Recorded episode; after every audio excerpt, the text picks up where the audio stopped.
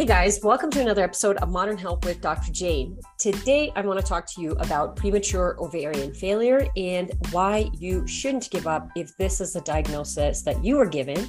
And more importantly, what you can do about the diagnosis and see if there's anything that you can do to reverse it. Because uh, I'm working on some really special cases that I'm looking forward to sharing with you soon. And I have worked with many mentors who have worked with women with premature ovarian failure to help reverse the the ovarian failure if you will and to help these women and these couples to conceive naturally and so i'm not this is not about a false positivity talk where like don't worry you can do it. it don't believe the doctor it's really about understanding why this is a diagnosis that is happening for you what is causing it and most importantly what we can do about it so because the thing that really uh, pisses me off is when the doctors just put a this label, you have premature ovarian failure, you your chance of conceiving naturally is 5%. And this stat is pulled out of I don't know where, not they don't know anything about your own case. And it's one of the hardest diagnoses. Like it's earth-shattering diagnosis, especially if you're in your early 30s and even mid 30s. I see women uh, have a I mean, have a very shattering experience that breaks them, not just physically, but like mentally and emotionally.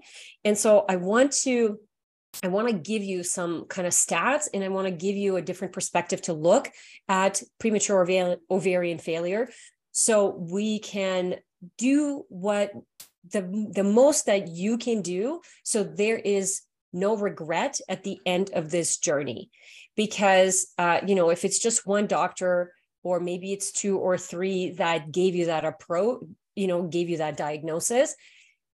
What I would say is that it's not necessarily okay, sure, you might have that diagnosis, but if they're not offering you a solution, or if you feel pressured into IVF and they're giving you really low stats, and now you're put into this position where you are basically choosing a procedure that's super, super invasive and harsh on your system and super expensive and super emotionally taxing um, to me, that's not an option that I would want to go because I believe that the human body can heal. Because I've experienced that in my own body, I've experienced that in my family members, obviously with my patients.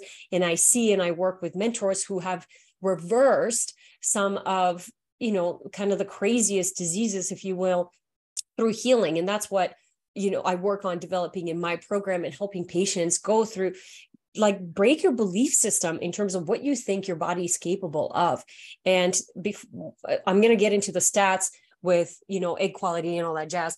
But for me i remember when i was in my early 20s and my doctor told me i had ibs and there was nothing i could do about it. If i went to another doctor chances are i would get the same answer. Hey sorry your ibs isn't bad enough. When it gets really bad then you can look into getting surgery which is like super invasive and super uh, life changing, if you will, for the worst, obviously. Um, and if I continue to go to the conventional approach, that's just the answer that I would get. As opposed to the light bulb moment that I had, I was like, I just don't think that they know everything because something feels like it's missing. Why is my body not working the way that it should? And that's when I found naturopathic medicine. That's when I found that alternative approach. And sure enough, it wasn't the first naturopath that you know really healed and fixed me it took me like five or six naturopaths before i found the one that really shifted me in a way where i wasn't attached to supplements or diet and lifestyle to uh, maintain the health that i wanted. But needless to say finding someone who looks at the body as a whole and tries to understand why things are happening and then shifting the system in a way that actually allows to create health we can see that reflection in the body. So whether that's reversing autoimmune disease or diabetes or premature ovarian failure, it's all possible. And that's why I want to make this podcast because it breaks my heart when I have, uh, you know, 30 year olds who are just in tears in their, or even in their late 20s that uh, have basically had this earth shattering diagnosis and they feel like there's nothing they can do about it. So let's talk about the actual stats, we know that women are born with all of their eggs. And so the eggs, it actually starts to develop. So when you're pregnant with a girl, a baby girl, her ovaries and her eggs are developing, and they actually will die off as well as a, you know, when she's a fetus before she's born. And uh, by the time that we are born as females, we have anywhere between one to like max 2 million eggs. At puberty, you have about 300 to 400,000 eggs. So when your menstrual cycle starts, that's about how many eggs you have. And with each cycle, you have about a thousand eggs that die off. So there's a lot of eggs on the follicle and they're all immature. In the process of ovulation is when the hormonal shifts are dictating a follicle to grow and mature. And hopefully, uh, it, should be just one follicle, obviously, that grows and mature, uh, unless we're talking about twins here. And then the rest of the eggs around it will die. And so that's why the it's about a thousand that you lose per cycle. So at 30, you're looking at about 72,000 uh, 72,000 eggs that are left. And at 40, you're looking at about 18,000 that are left. Now, it might sound like, oh my God, only 18,000 in comparison to 300,000, and I'm losing a thousand. So, what I want you to really think about is the quality of the egg versus the quantity that's left and more about the process of ovulation that happens and how regulated it is because ovulation starts in the brain. So it's your that lh surge right? The drop in lh surge. But the thing that causes the lh surge to happen is actually the elevated estrogen leading up to the lh surge. And the thing that causes the estrogen to go up during ovulation is actually the growing and the maturing of the follicle. So the more that the follicle grows and matures, the more estrogen it produces. And then as it produces that, uh, you know, the peak of estrogen, if you will, it drops, LH peaks, and then ovulation occurs. And then, um, of course, the brain talks with FSH, and that's the, the follicle stimulating hormone. It starts to stimulate. And uh, we're going to address, well, if I have high FSH, if I have high AMH, I'm going to address all of that as we go through the podcast. So let's talk about what actually causes premature ovarian failure. So premature ovarian failure, first of all, is when your ovaries fail and they cannot see any follicles. So, um, and I'm going to do quotations here that you do not have any follicles left that are viable, or you have very little follicles left that are viable based on what you know based on your age and i want you to remember this number the 30000 uh, sorry when you're uh, 30 years old 72000 um, about you have 72000 eggs remaining and at 40 you have about 18000 right so in between there obviously you have something in between depending on how old you are so, what happens and what actually causes premature ovarian failure? If you look it up in the old literature, the main thing that happens is that there's a high toxic load, usually some sort of chemotherapy or radiation is the most common thing. So, if you've had cancer when you were young and you had to have you know intense level of radiation and intense level of chemotherapy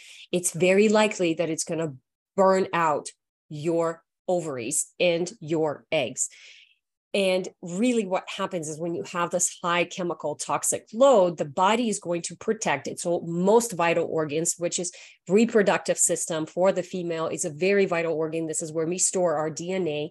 And so the body is just going to shut that system down. And so when they try to look on the ultrasound, they're not going to be able to see anything. And then you're going to look at your AMH levels and your AMH levels are going to be really low because chances are, if you've had chemotherapy, radiation, or high toxic load, we're going to talk about that, you have a bunch of inflammation. And chances are you probably have some blood sugar dysregulation. You probably have some thyroid issues. You probably also have some stress. All of these things will impact your levels of AMH. So your AMH is not written in stone. And when somebody does not, when they cannot see the eggs on the ultrasound, what I want you to think about is do you think at age 30, when you look at the follicles that are remaining, can they see 72,000 eggs on the ultrasound? they can't see 72,000. They'll see kind of the biggest and the most prominent ones, but they're not going to see every single one. And so I just want you to think about the fact that we don't actually like yes we have these tools to look really deep into the body but the body can also protect and hide things based on what else is going on and i'll tell you based on the cases that are happening with me uh, you know the cases that i'm working with right now so if we can't see the eggs and the follicles right and the amh is low all the other hormones are very likely low as well because like i said the follow the ovaries are the thing that helps to produce our estrogen progesterone testosterone and even our cortisol. And so when we test these women all of their stuff will be quite low. Um, with the exception of estrogen might be really high if it's coming from an exogenous place and what i mean by that is usually it's coming from environmental toxins that are mimicking estrogens. And so then it's creating a lot of bad estrogens in our system, right? A lot of these environmental toxins are endocrine disruptors. And so they're disrupting our own endocrine system, our own hormonal system. The thing that here's what I like the connection that I want you to make, whether it's you've had the, if you haven't had chemo or uh, like chemotherapy or high radiation, the truth is of what's happening in our world is our toxic load is really really high. And you know even when i first started practicing i did not put this much weight on the environment. I was like yeah yeah it's important. You know like i i just drink tap water or like filtered it with brita maybe. Uh, you know if you take your supplements if you exercise you eat well and you don't smoke and you don't drink a lot you're going to be healthy and in reality, like that's not really happening anymore. People are eating really healthy. They're not drinking. They're drinking a lot of water. It's not filtered water. They're drinking a lot of water. They're eating well for the most part. And they're not healthy, AKA they can't get pregnant. So the thing that I'm going to say always is your pregnancy is a natural process. So if it's not happening, something is wrong. So now, if you've been diagnosed with premature ovarian failure and you haven't had radiation or chemotherapy, all that tells me is there's some sort of inflammation or toxicity that's going on that's a pretty high level that your system is just used to living at now because guaranteed you don't feel good. I've never met somebody who's struggling with POF that has really high energy and really regular cycles and really good digestion and good thyroid function and clear skin because those things don't go hand in hand. And so we know that something is wrong. And it just, every person is different in terms of how they express, uh, how they express environmental toxic overload. This is where the genes are going to play a role. So if we put two people in the same room and they have the same environmental toxic load, one person may get POF, so premature ovarian failure, while the other person may develop endometriosis while somebody else might develop diabetes. Yeah, that's your genetic predisposition. But the reason that I know that there is a chemical load or environmental toxic load or even a high chronic infection is because our ovaries are filled with mitochondria. So if I can take you back to grade 11 biology and you remember the mitochondria, the powerhouse of the cell, that's the thing that helps to produce energy. And that's how most people know it as. But in reality, mitochondria is not just a powerhouse, it's also a battleship. And we see mitochondria really high levels in things that require a lot of energy.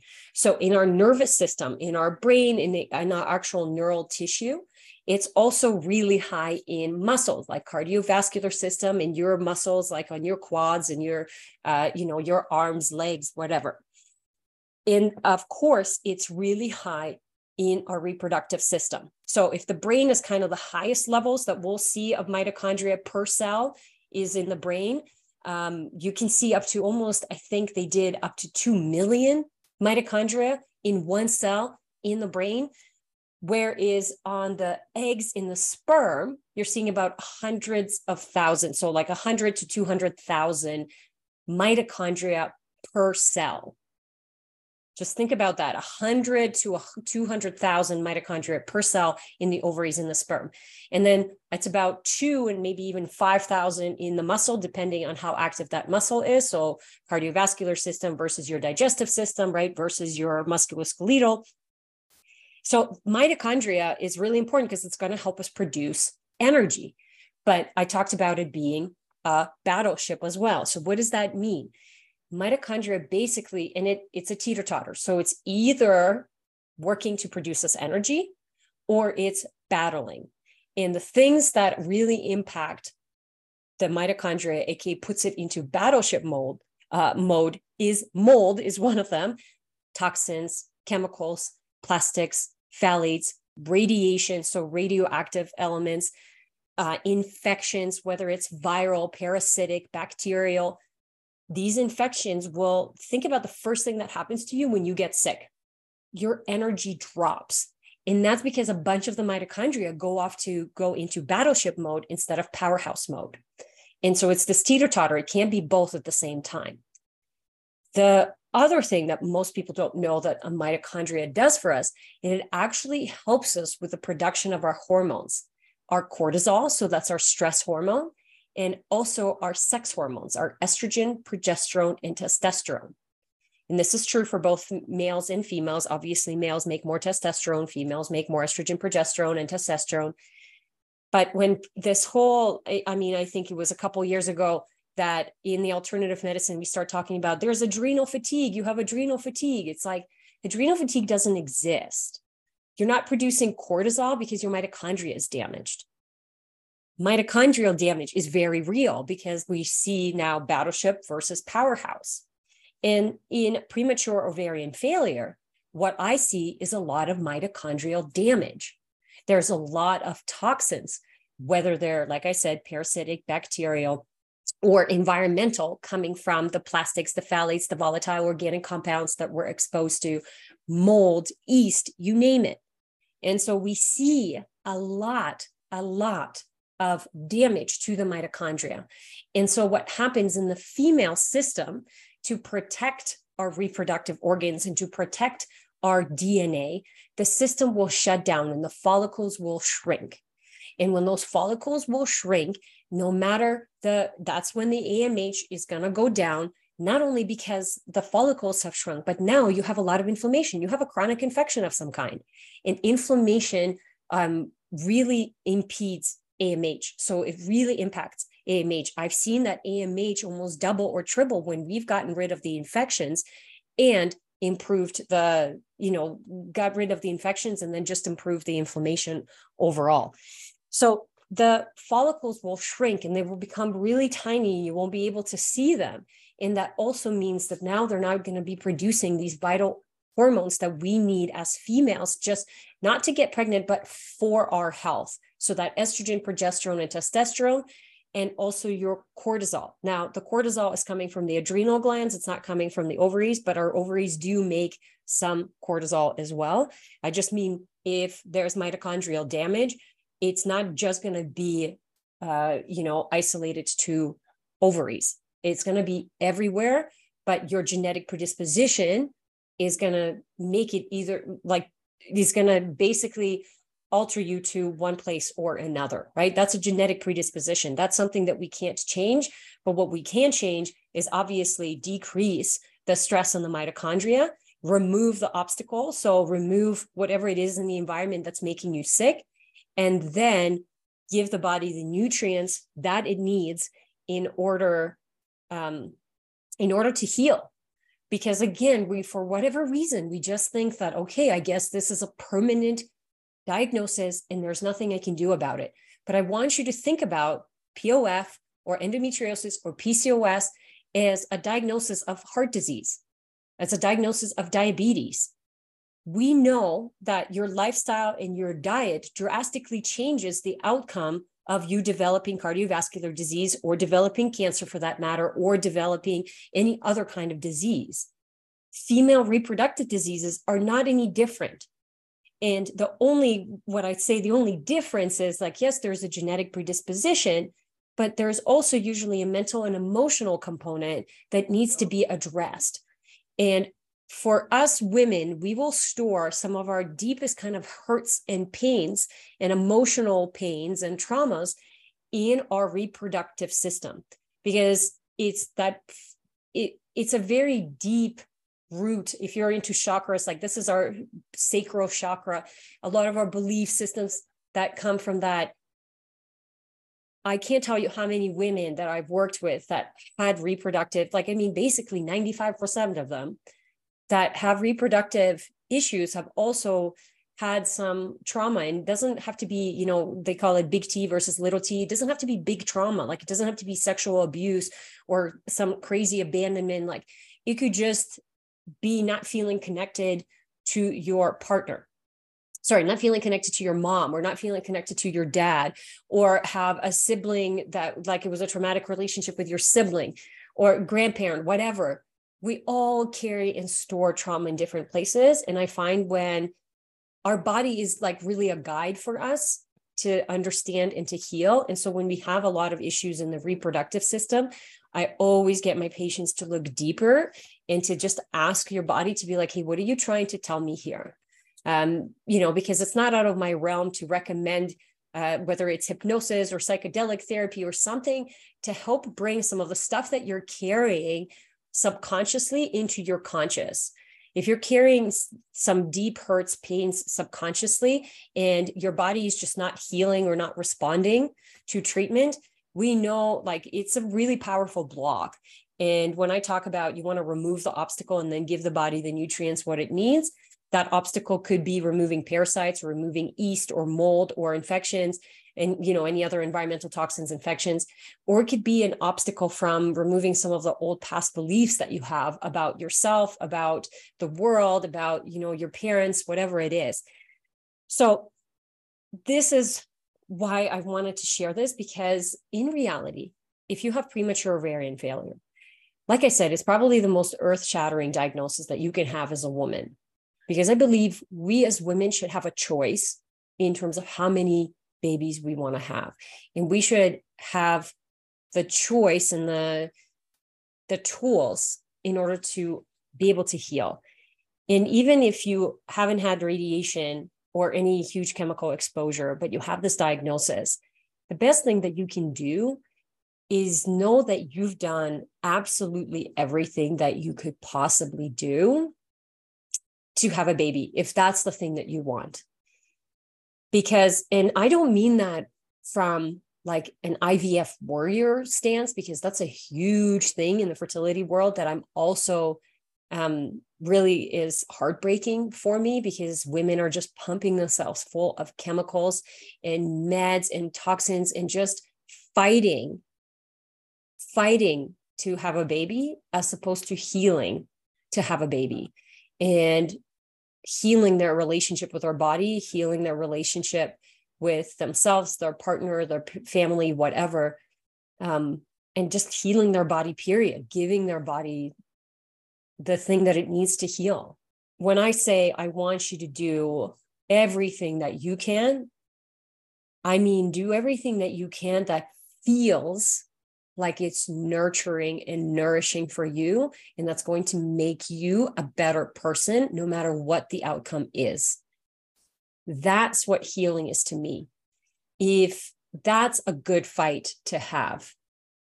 Because if you're doing everything that you can in order to become healthier, a more well rounded, a more fulfilled individual, then we should see that through the body, meaning your digestion improves, your brain fog improves, your energy improves, your skin clears up, your menstrual cycle regulates, and you don't have any more pain. And that is a reflection of good fertility. Because sometimes we let doctors tell us what we can and cannot do based on just some lab tests that they saw without knowing our full history not just your symptoms, your health assessment, but like who you are as a person and what you have been through. And I realize that a lot of it will be out of their uh, out of their context, meaning like I don't have a psychotherapy degree or counseling degree. You know, I can't.